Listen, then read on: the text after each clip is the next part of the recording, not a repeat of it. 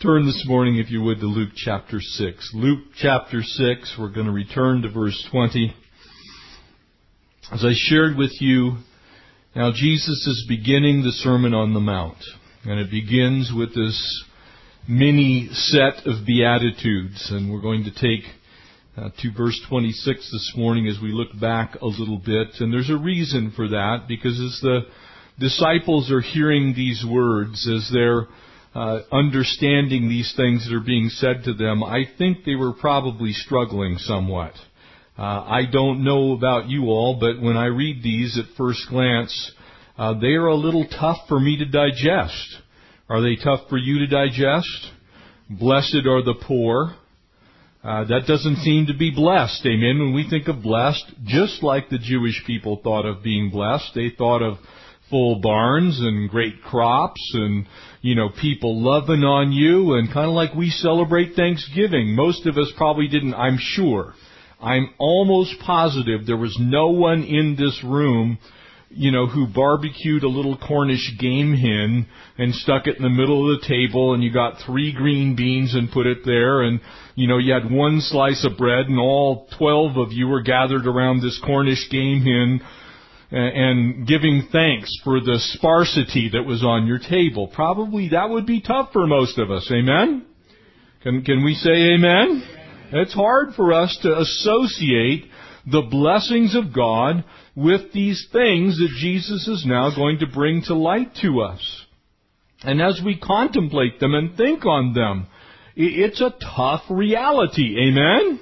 If it's easy for you, then you can come up and teach this morning because it's hard for me. I, I can tell you this morning it's hard for me to associate the life described here with blessing. And yet it is the life of blessing. And as we study these things, as we look at them, we're going to see that the blessing that Jesus is talking about, that we are to live as His children, is not as the world lives. It's not as the world thinks.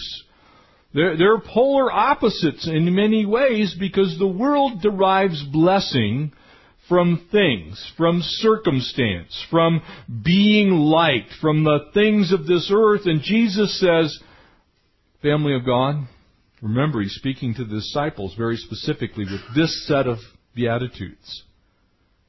If you really want the path to blessedness, it is the road least traveled. It's not the world's way. And so this morning, as we study intently God's Word, uh, I want to make sure that you're not in that crowd of those looking for the superficial, those looking for the circumstance, because true contentedness is a heart issue. True contentedness is not a thing issue. It's not a health issue. It is an issue of where your heart is in Christ Jesus. Would you pray with me? Father, thank you this morning that as we read these words, we can do all things through Christ who strengthens us. And Lord, as we ponder these statements which seem to be a divine paradox to us, we ask that you'd give us understanding, that you'd cause us to absorb and to take deeply uh, your word into our hearts, that as we study, that we might lay hold of the truths that will get us through those difficult days. Help us to truly understand the blessings that we do have. Lord, it is from this place that our lives ought to be lived. And so, Lord, we bless you. We thank you. Uh, instruct us now, we pray, through the study of your word. We ask these things in Christ's name. Amen. And so as it becomes very clear to us that these attitudes uh, can only be lived out from a Christian perspective, and I, I want to take you back just a little bit because as we kind of rushed at the end of last week's study, you, you see, from a human perspective, a normal human perspective, these things are impossible. Amen? As we prayed for us, for the guild, for the Tate family, we wanted to have a Thanksgiving. We got to have that. But can I tell you that the day before and all of the days after haven't been quite so circumstantially wonderful?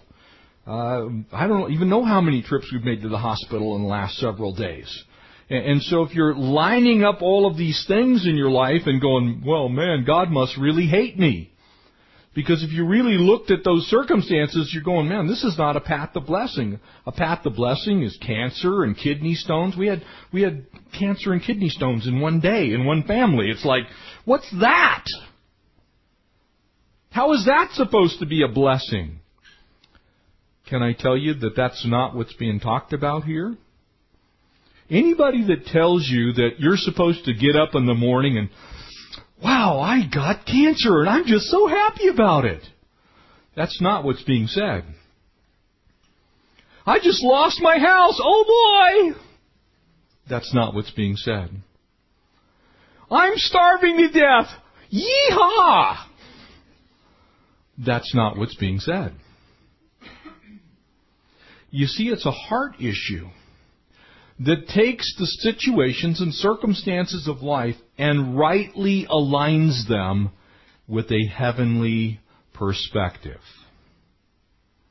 It's not an earthly one, it's a heavenly one. Because you know what? Cancer stinks. Poverty is a bummer. Being hungry is not a bunch of fun. The answer to it is not on this earth. It's in heaven. That's what Jesus is doing with the disciples. He's saying, guys, if you focus in on the things of this earth, you will always be disappointed.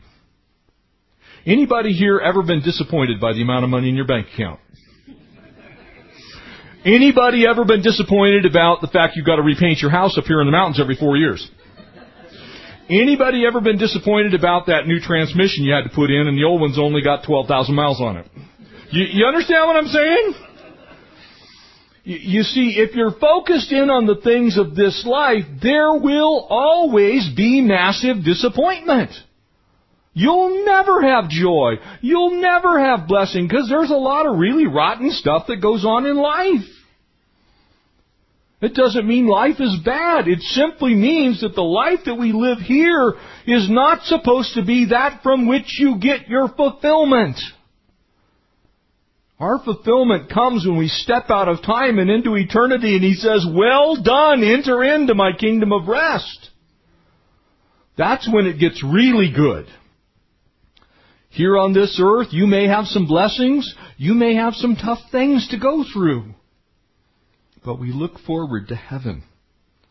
And so the path to blessedness from a biblical perspective was actually quite clear in the Old Testament.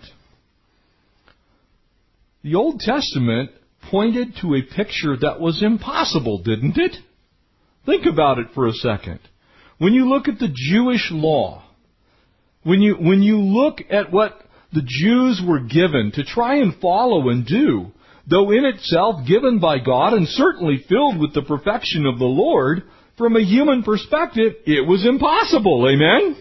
You couldn't do it.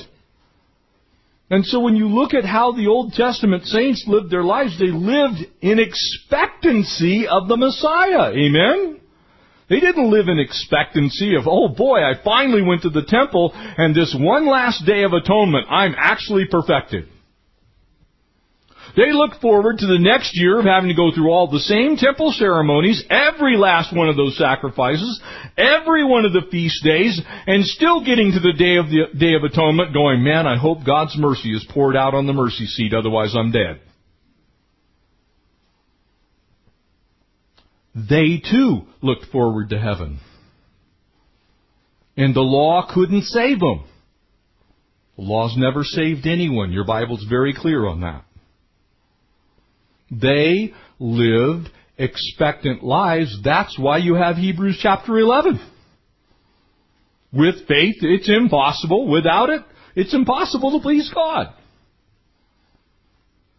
And so they were given a picture of what we now understand in fullness. I would draw your attention to the very last message of the Old Testament. Here it is, Malachi 4 6. And he will restore the hearts of the fathers to their children, and the hearts of the children to their fathers, lest I come and smite the land with a curse. That's the last promise of the Old Testament. You get the picture? He was after their hearts then. And he said the only way to get there is, is the way that's going to come in the New Testament. And then God was silent for 400 years. He spoke not again through a prophet for 400 years. The last word the Jews heard were, was, lest I come and smite the land with a curse. You see, because that's pretty much all the law can do.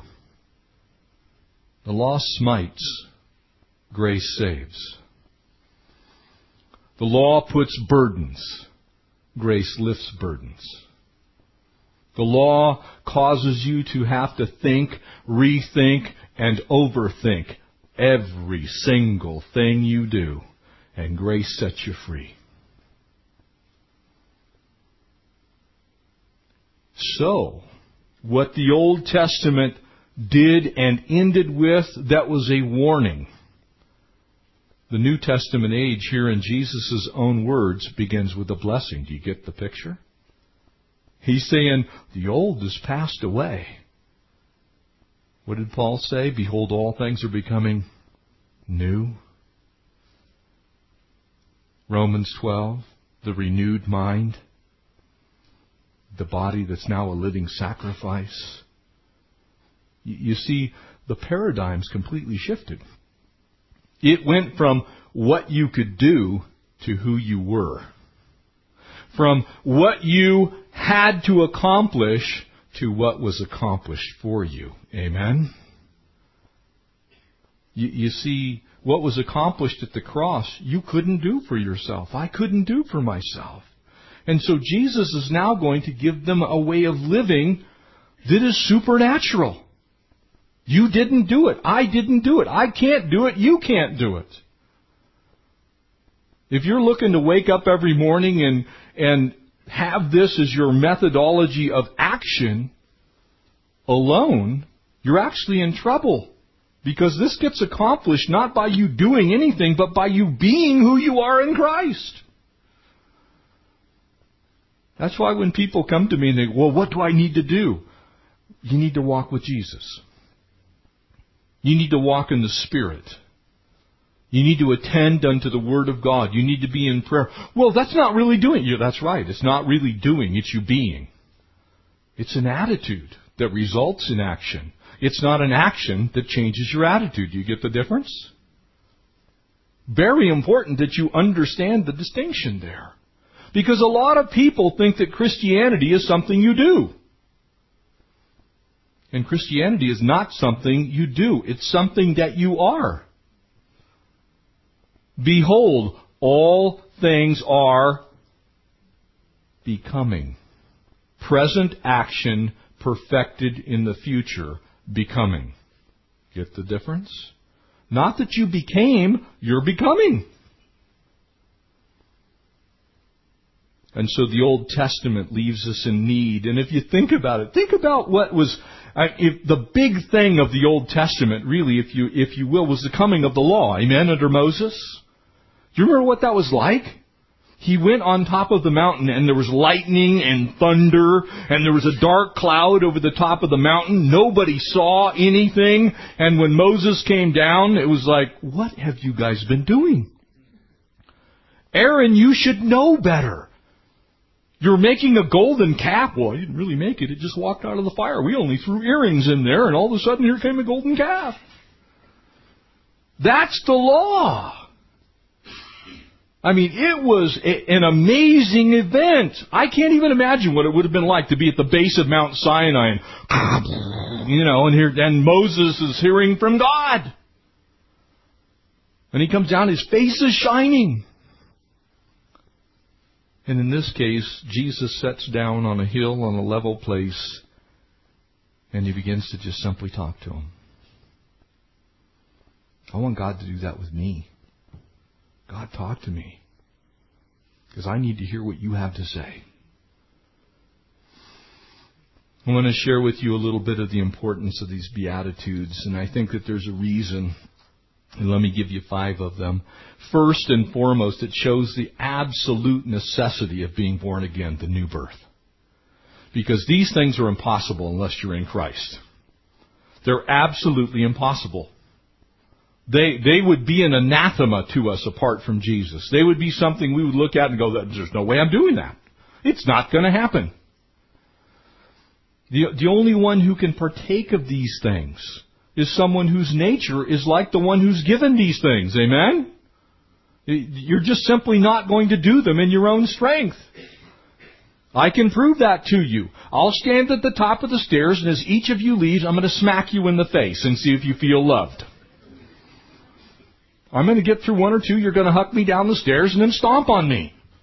Okay, it's, it's completely unnatural to you.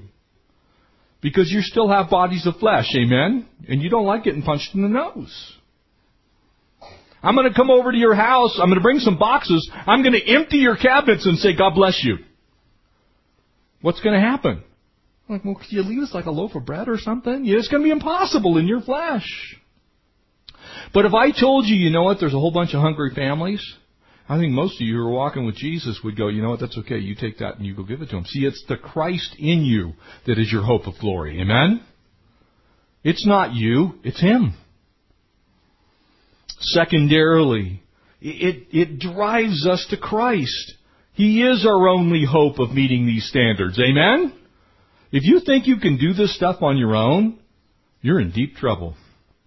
Because not only can you not do it on your own, it becomes then a work, and you're no longer saved by grace, you're saved by what you can do. And if that's the case for one person in all of human history, it would have to be the case for all, and we're all in trouble.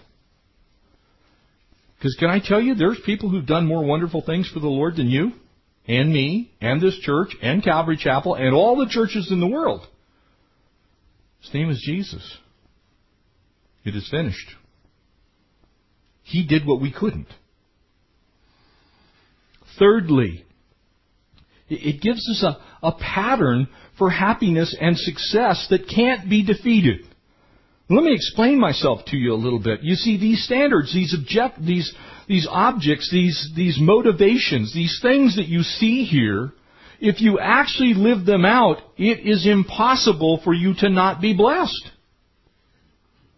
Because if you look at what you have and you truly in your heart don't care, if someone takes it away, how messed up are you? Uh, not at all. If you look at the food on your table and you say, God, thank you that I'm actually alive, I took a breath this morning, and you don't care, how blessed are you? You're blessed. If you're not getting your motivation for living from the praise of men and you don't get praise from men, what happens to you? You're still blessed. Do you understand what I'm saying? You see, these things, when implemented, allow you to be anywhere, anytime, any place, going through anything, and you're still okay. You're blessed. But the opposite is not true, is it?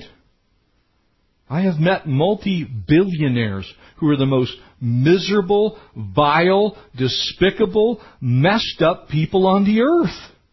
They have everything and yet have nothing. I have met people in positions of power who are the most despicable people you could possibly ever imagine. If you don't understand that, read the newspaper every once in a while. Go online and check out what's going on in Washington. These people are the most powerful people on earth and yet they are miserable. That's why they're out paying for prostitutes. That's why they're out stealing from their constituents. That is the reason that they find absolutely no satisfaction in their position because you remove Christ from it. It's not fulfilling and it's not blessed. A fourth reason. This is how you witness to other people because they see you living a life in this world that frankly is messed up. Amen? Our world is messed up. If you haven't figured that one out, you probably need to get out a little bit more. Our world is messed up. It's staggering how crazy our world is. Can I also tell you things don't always go our way? Amen? God never calls me up in the morning. Well, Jeff, what do you want to do with the universe today? I just have never gotten that call. Maybe you have. I haven't gotten that call. God doesn't ask me. He allows things into my life that I neither want nor desire. And he says, now how are you going to handle this, Jeff? Are You going to handle it in Jesus or are you going to try and do it with your flesh? And so when people see us go through those things, and there is still a measure of that eternal perspective, that joy that comes from knowing that I am in Christ, and one day, if all else fails, if everything on this earth goes bad, I'm still going to heaven. Hallelujah. Other people see that. They want that kind of peace and contentment. Because you know what? You can hand people money, you can hand people food, you can change their circumstances, you can love on them, and they can still be miserable. Amen?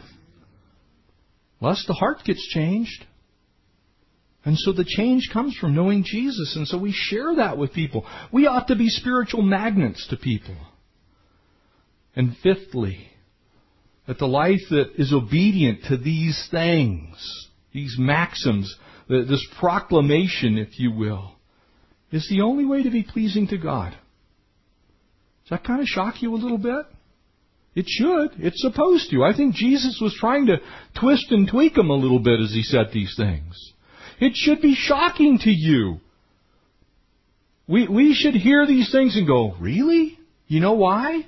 Because it leads you to the inescapable conclusion that without Jesus, this stuff is absolutely impossible. And so now I'm going, Lord, unless you fill my life with what I'm supposed to have, I'll be empty. Lord, unless you fill my table with what you want me to eat, I'll be empty. Lord, unless you move in my life to bring me the contentment that I have in you, I won't have contentment. You are my friend. You are my anchor in heaven, and only you. So when the divorce papers come, You'll still hate the divorce papers. You still won't want anything to do with it, but you'll know that there's a God in heaven who still loves you. When those lean times come, you won't be tempted to think that God has forsaken you because He is near to those who are brokenhearted. The downcast He won't cast out. You see, it comes from having that understanding that these things come directly from the Lord and your relationship with Him. And so as the content begins to unfold for us this morning, it, notice how authoritative it is and yet intimate. Do you see that here?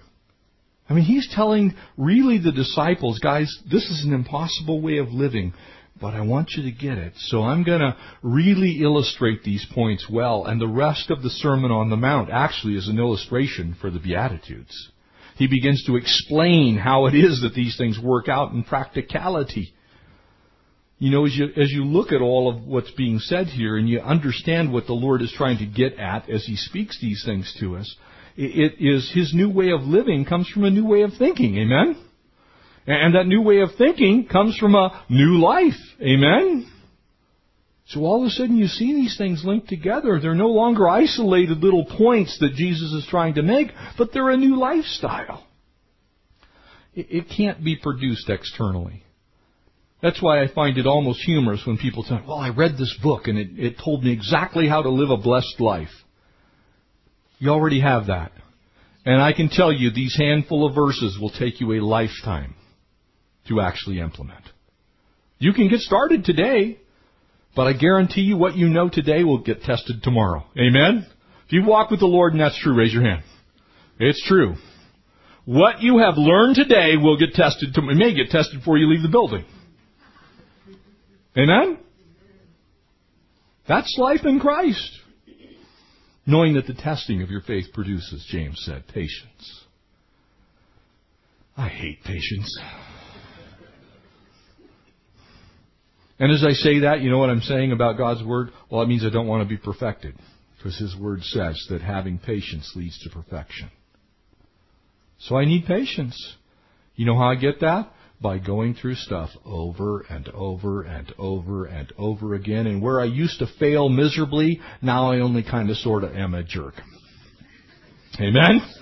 You, you know what I'm saying?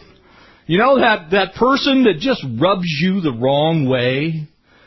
And you can bump into them and they could say, God bless you and hand you a hundred dollar bill and you'd still know that there's an evil motivation in their heart. Amen?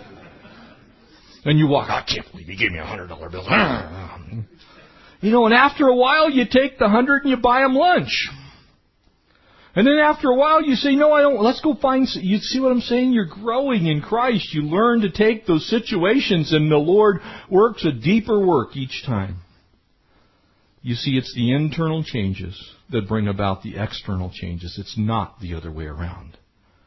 When our attitudes and our thinking are correct, then our actions will follow.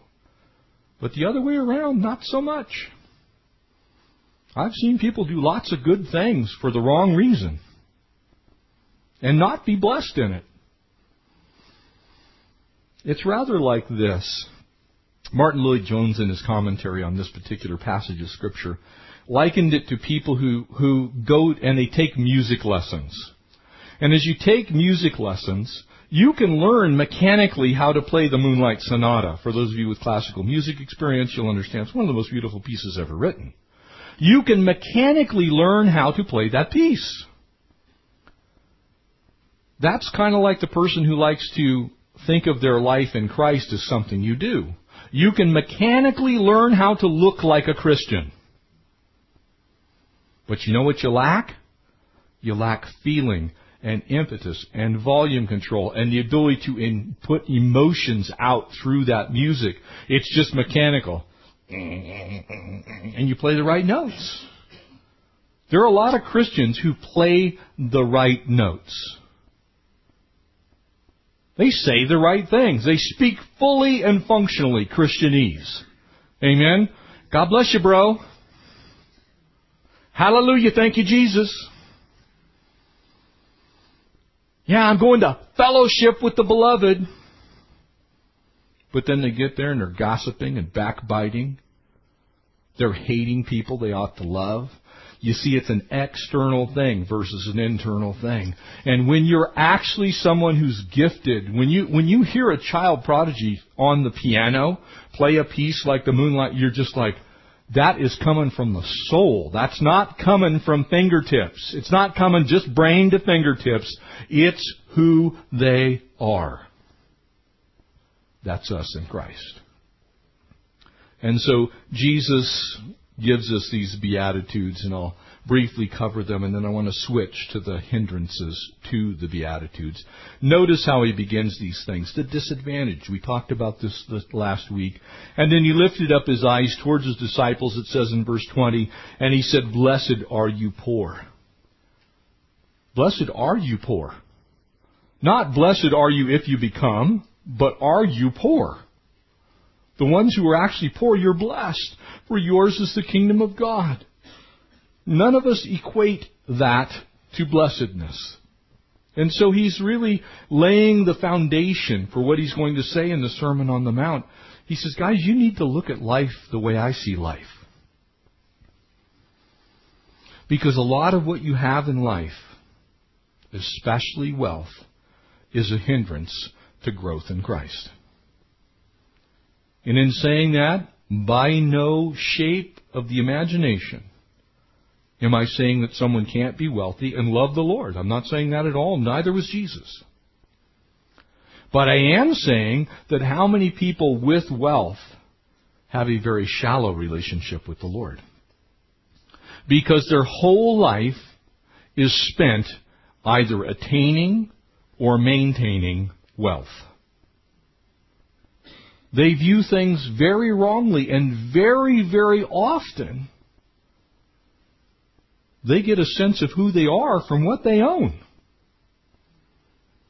And Jesus is saying, you know, it's really kind of the place of the believer to recognize that material blessings are not necessarily a sign that you are blessed of God.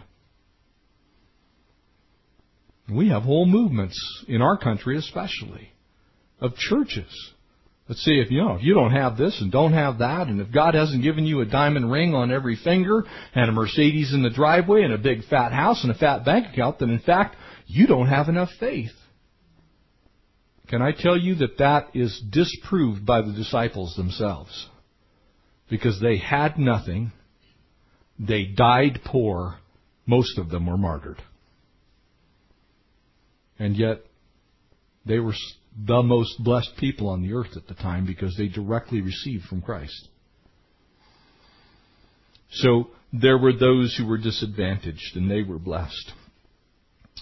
The parable of the rich young ruler in Matthew 19, the rich fool that we'll get to in Luke 12, and the rich man found in hell in Luke 16, all of them point the same direction. You don't need stuff to be blessed of God. Secondarily, there were those who were distressed. Blessed are you who hunger now, for you shall be filled. Blessed are you who weep now, for you shall laugh. Can I just take a moment to talk to you about what's being said here? Is it wrong to laugh? Heavens no. Your Bible says that actually merriment is a good thing. But what's being talked about here is the person who goes through life in a very false sense of joy. Every crass and crude and vile thing, everything that happens has to be a joke. The world that I look at, that's not how it goes down. And it wasn't the world that Jesus was acquainted with. No more than being hungry uh, is something that we relish in, though being hungry can bring you to that place to where you're just totally dependent on the Lord. I want to focus in for just a moment on this whole attitude uh, of the circumstances of life being your so- source of joy. The circumstances of life are just that. They're circumstances of life. They're not necessarily directly related to anything spiritual. So please don't make them so. I've seen some very blessed people who are extremely sad. I have sat at the bedside with people while their loved ones died and watched them cry until there are no more tears, but they were tears of blessing. Because they understood fully and completely where that person was going the moment they took their last breath.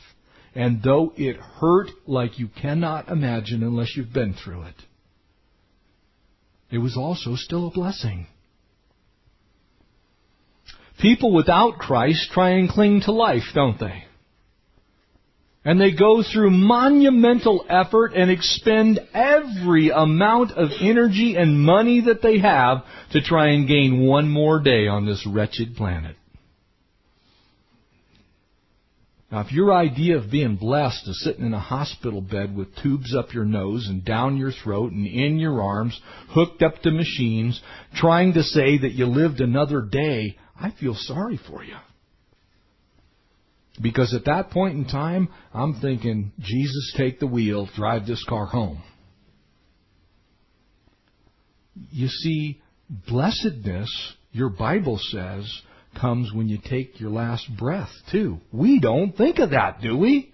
I don't wander around in my natural state of mind going, boy, I sure hope I croak today.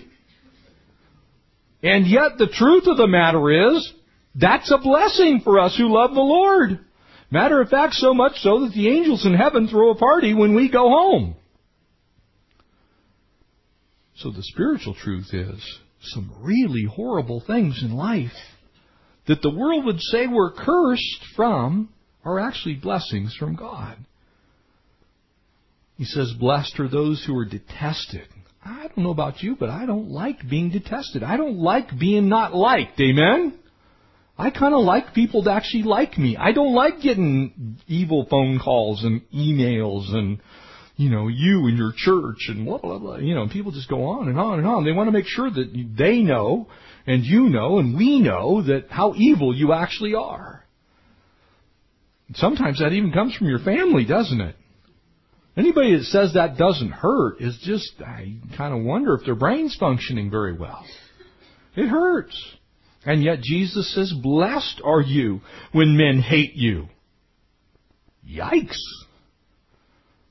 Am I telling you to go out and be obnoxious so people will hate you? Um, no. You know, that's not the path that's being talked about here. When they exclude you, you like being excluded? Probably most of us had that thing where you sit around the Christmas tree and, you know, the presents are being passed out. Oh, well, we kind of forgot about you.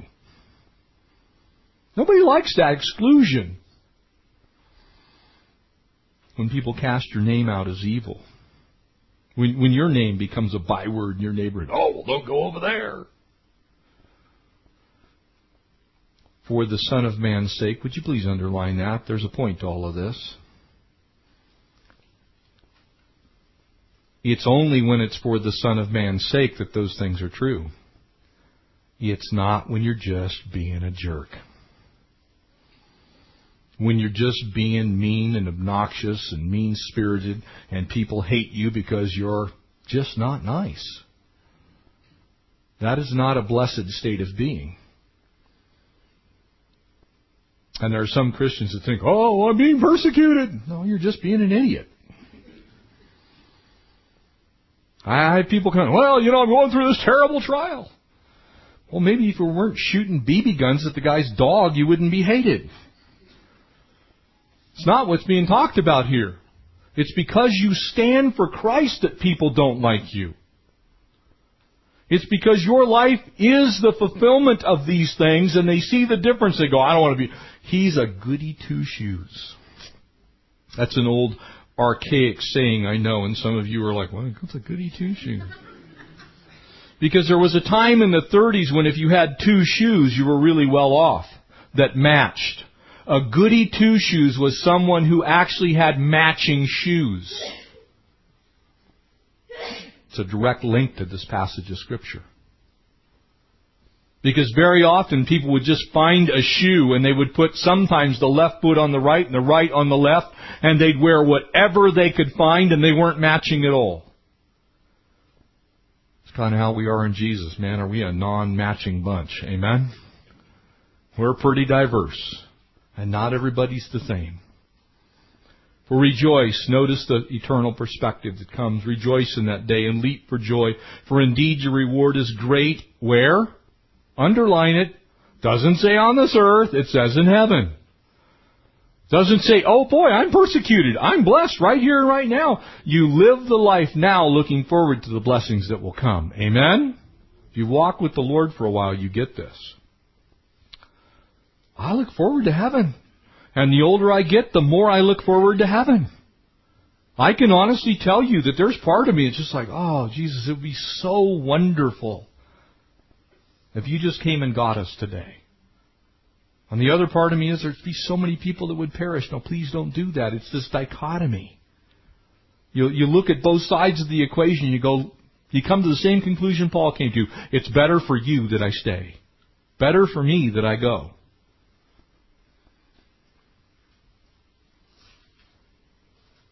Any of you that have ever read Harriet Beecher Stowe's Uncle Tom's Cabin, Uncle Thomas tormented and persecuted and even threatened to be roasted over the fire by the evil Simon Legree. And that blessed old man makes this conclusion in his heart and his mind. You can torture me all you want on this earth, but after that I'm going to heaven, and about that you can do nothing. That's an eternal perspective of the Beatitudes. And so Jesus now enriches this somewhat by giving us these woes. And we don't like the word woe. At least I don't. Maybe you like woes. I don't. Woe to you. Notice how he now takes the opposite side. He says, blessed are you, okay, are, who are poor. And then he gives the flip side of it. Woe to you who are rich. And he tells us why. For you've received your consolation. Woe to you who are full, for you will one day hunger. You know the most miserable people on earth? The people who have once had and now do not have and still don't have Jesus. You want to meet miserable people? Crazy how miserable you can get when you've once had, now you don't, and you don't have Jesus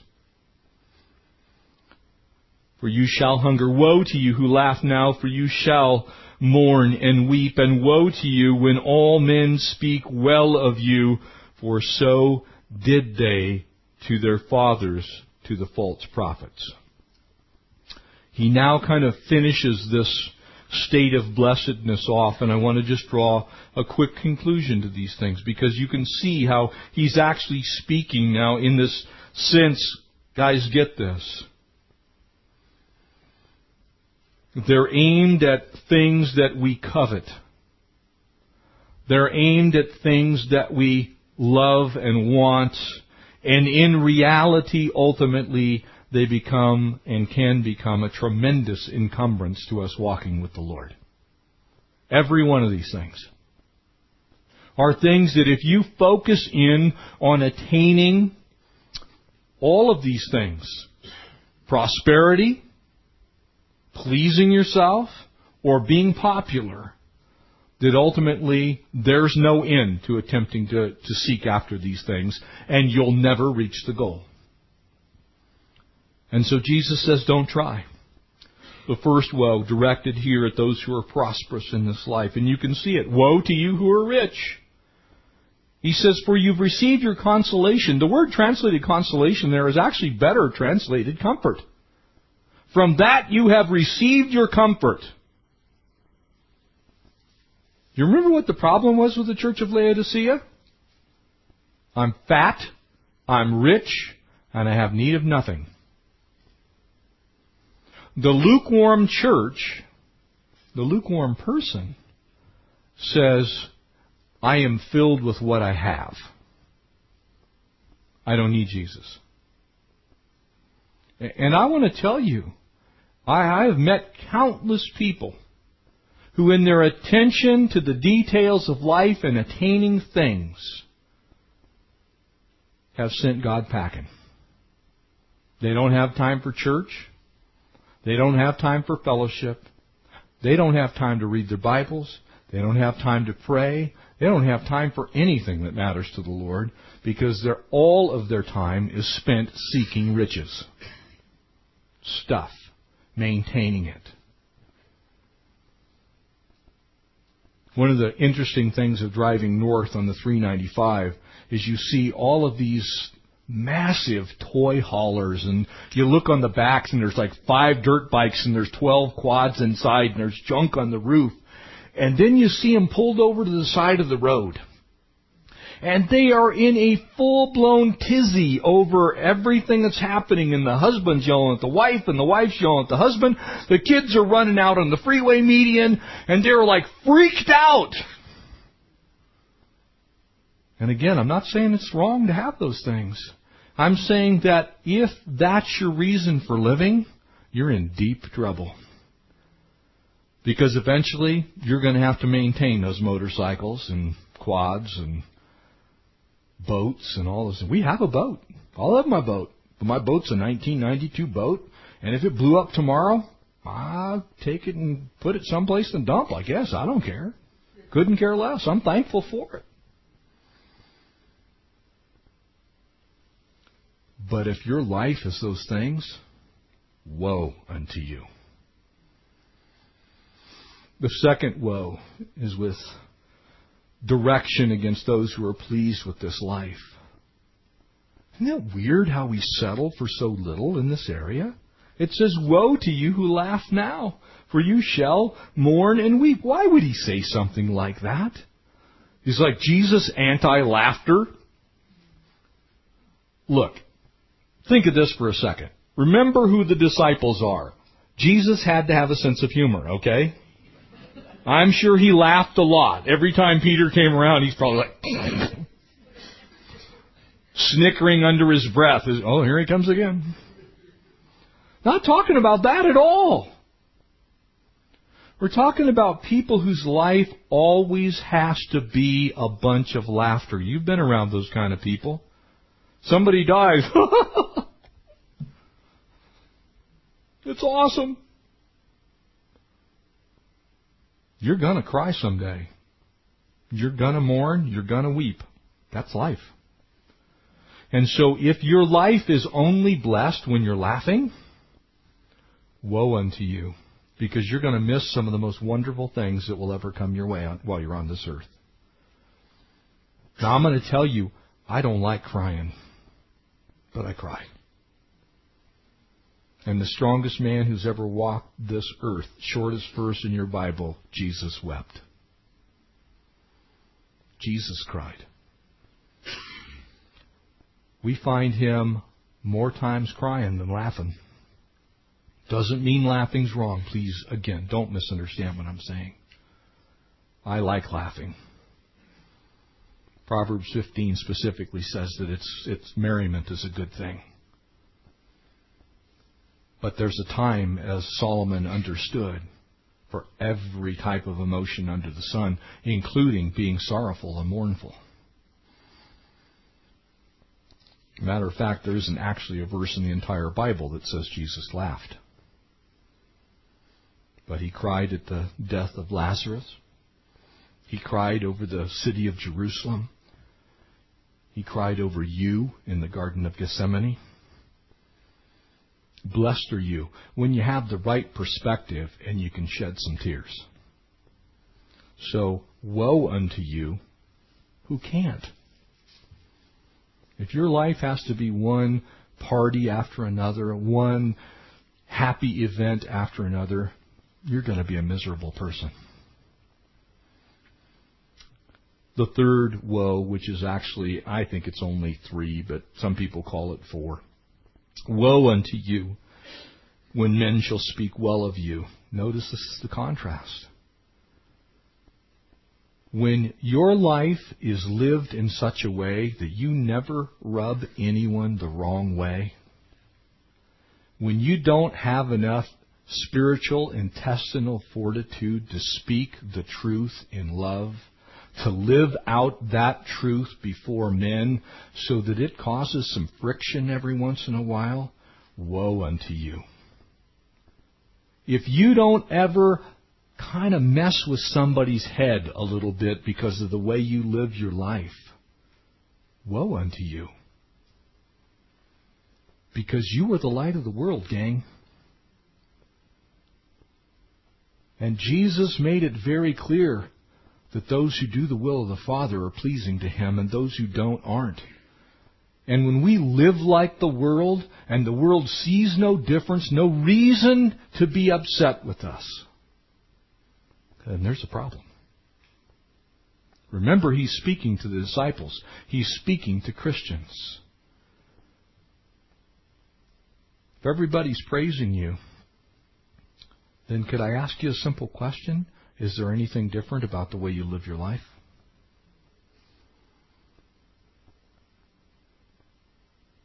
I make people mad all the time. Because without compromise, I will tell them exactly what God's Word says. Somebody comes into my office and they're living a life that's unpleasing to Christ, I'm going to point them to God's Word and say, Brother, sister, I don't care how much you think you're able to do this because your mom beat you or your dad did this or your cousin's uncle's aunt said something when you were four and so you think you have the right to live this way. Your Bible disagrees with you and you want to talk about people getting upset. You're yanking the proverbial carpet right from underneath their feet. That thing they were standing on is now being held captive in Christ Jesus, and you say you can't stand on that, you need to stand on Christ, and your Lord demands that you forgive them. Did you know that? In the body of Christ, you have no right ever to walk in unforgiveness. Never in unforgiveness. No matter what was done to you. You have no right, read Matthew's account of this, to be unmerciful because mercy's been shown to you. You understand what he's saying here? So you're going to have to tell people things they don't want to hear. And sometimes when you say, I forgive you, anybody ever been yelled at for saying that? I have. I don't want your stinking forgiveness. I've actually had multiple people tell me that one. Don't want your forgiveness. You know, they don't yell at you. You're doing exactly what Jesus says to do, and they go, well, I want to stay mad. Woe unto you when people say well of you all the time. What's the common thread here? You can either take what the world offers or you can take what Christ offers. Amen. You, you can live your life His way or the world's way. You can take what you want from this life, and the problem is, you'll actually get it. H. H. Farmer, in his book Things Not Seen, said this to Jesus The terrible thing about having the wrong values in life and pursuing wrong things is not that you're doomed to be in bitter, bitter disappointment, but that you are not. Not that you do not achieve what you want, but that you do. You see, when we realize we're spiritually bankrupt and we need Jesus every day and in every way, it'll be okay. But if we find some life issue, something where we're self-sufficient, when we try and make it on our own without Him in some area of life, when we will not surrender or relinquish something into His loving care and control, if we're unable to let Him take away whatever He wants to take away and say, Blessed be the name of the Lord, then you're going to have some woe. You see, that's the world's way. The world says, I want what I want, and I'm going to do what I need to get to get it. And Jesus says, Why don't you let me give you what you need? And that might be some hunger. Might even be some poverty. Could be that people hate you. But in it, you'll be blessed. Amen? Let's pray. Father, thank you for this time. And Lord, we just confess this looks impossible. God, some of the things that have happened to us, things we've been through in life, we we confess to you, we've clung to them, Lord. There's some tidbits of hatred maybe in our heart. Lord, some unforgiveness or bitterness that binds us up and keeps us. Lord, we want everybody to say nice things, and so we just act the way everybody wants. God, forgive us of that. Lord, we put money, possessions, power, the praise of men, above you in our lives. Lord, would you correct that in us that we might walk humbly with you? Lord, we love you. We're so grateful that you put up with us, God. Thank you for loving us first. We pray that you'd take our lives, Lord, and humbly transform them. Make us vessels of honor, God, we pray. Help us to have a blessed attitude. We ask these things in Christ's name. Amen.